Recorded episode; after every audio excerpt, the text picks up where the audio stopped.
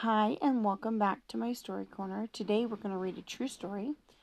Um, this is from the Humane Society of the United States. It is written by Peggy Christian and illustrated by Carl Cottony Koloff. Cloth? I don't even know. But it's a true story and it's called Chocolate the Gr- Glacier Grizzly. We're going to read about a bear today that really existed. There is a place so wild that wolves and eagles, mountain lions, and grizzly bears still roam free. Once these animals lived all over the western United States, but people came looking for new places to make their homes. They built roads and cities. They mined and logged and farmed the land. The wild animals might have disappeared, but in the early 1900s, National parks were created to save the last bit of wilderness and the animals that called it home. This is a story of one of those parks, Glacier, in the northern Rocky Mountains. And it's the story of one of those animals, a grizzly bear cub born there one winter in a dark, cozy den.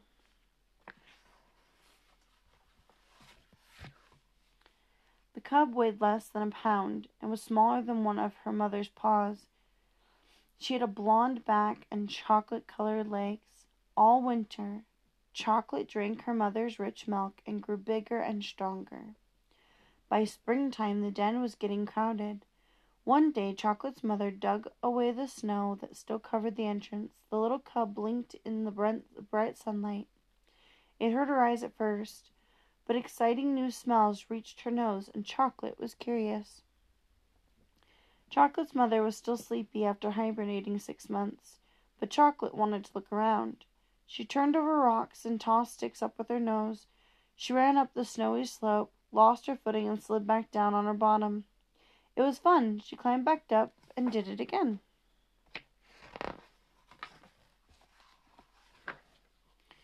Chocolate's mother soon headed down the mountain looking for food.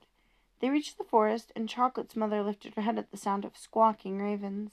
She swung her head from side to side, wrinkling her nose.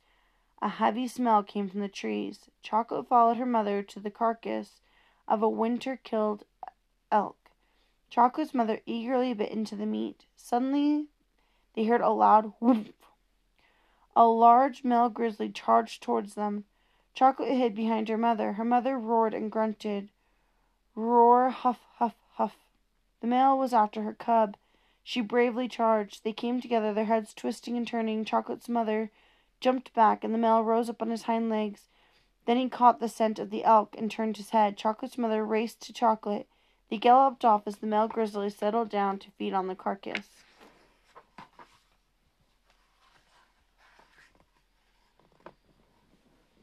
After that, Chocolate knew her place was close by her mother's side. Chocolate nursed and grew fast, but Chocolate's mother needed to eat all the time to build the fat she would need over the winter. One day, Chocolate's mother stopped in a field of flowers. She reached out with her front paw and raked the dirt with her long claws. What was her mother doing? Chocolate watched as her mother ate something from the ground. Chocolate dug with her own sharp claws and then bit the dirt. She spat it out. It was awful. Chocolate's mother huffed at her, and Chocolate saw her lift something white in her teeth. Chocolate snatched it from her. The ass the alpine bistort bulb was sweet and juicy. Chocolate eagerly dug for more. All summer they wandered, covered, covering about a hundred square miles as they looked for food. Nighttime came earlier and earlier each day. Storms blew out the north, out of the north, brought snow mixed with rain. It was time for the bears to hibernate. High on a north-facing mountainside, Chocolate's mother searched for a place to den. She stopped and stuck her nose between a mass of tree roots. She grunted with satisfaction. Rocks and dirt flew down the slope as Chocolate and her mother began digging. Working together, they dragged in mosses and grasses to line their cozy hole. Then they snuggled down inside. By Chocolate's third summer, her mother's milk was drying up. It was time for Chocolate to go off on her own. Her mother began to push Chocolate away, swatting at her or biting her neck.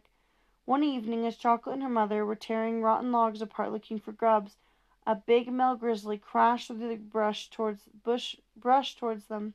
He leaped towards Chocolate. His front paws swung at her as she turned to run. She felt the sting of his claws at, in her hip. Hid behind a rock, Chocolate waited for her mother to fight the bear off, but her mother did not growl or charge the big male. She lowered her head and gr- grunted softly. They touched noses, then, huffing and puffing quietly, they circled each other. Chocolate's mother spun around and trotted over the hill. The male followed close behind.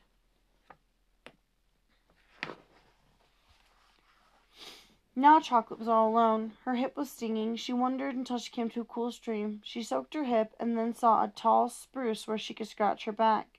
But the bark had deep, long grooves and bits of bear hair. Another bear had marked this territory. Chocolate kept moving. Chocolate's search pushed her farther and farther from the valley where she'd grown up. Several times she was chased away by other bears. Finally, she wandered into the Many Glacier valley.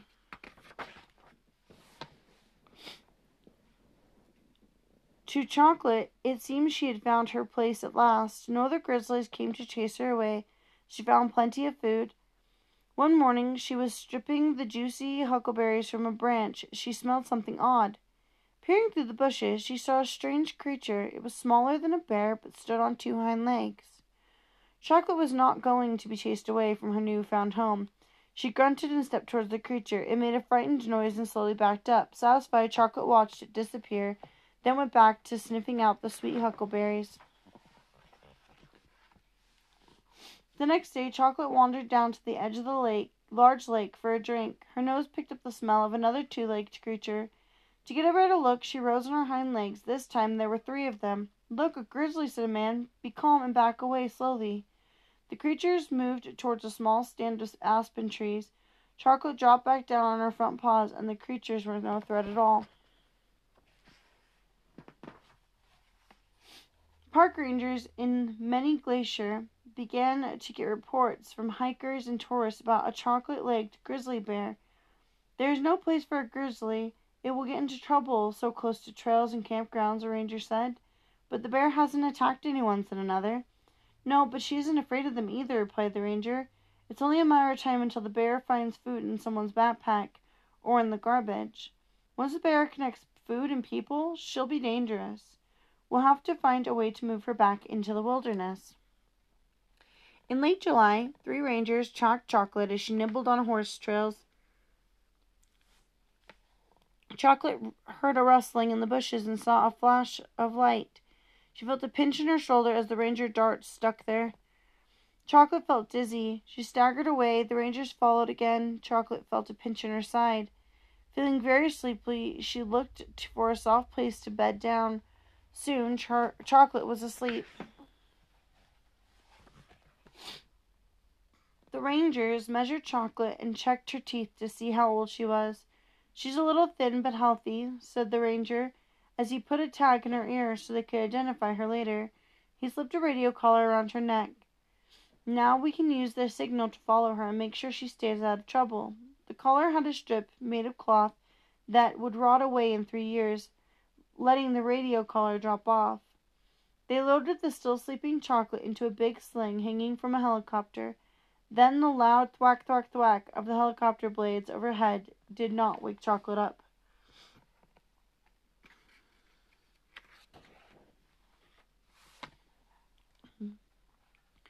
The Rangers flew her out of the many glacier valley. They flew her over mountains and rivers, across fields and valleys, until they were deep in the heart of the glacier park. Then they carefully lowered her to the ground, folding her legs under her so it would be easier for her to breathe. The ranger gave her a shot to wake her up. They all moved to a safe distance away. Chocolate opened her eyes, feeling like she'd been in sleep, deep sleep of hibernation. She got to her legs unsteadily. She felt something around her neck and tried to scratch it off, but it was stuck there. Lifting her nose high in the air, she took a deep sniff. The sweet scent of Thimbleberries reached her nostrils. She walked off in search of them. Good work. Let's hope she stays in her new home, said one of the rangers.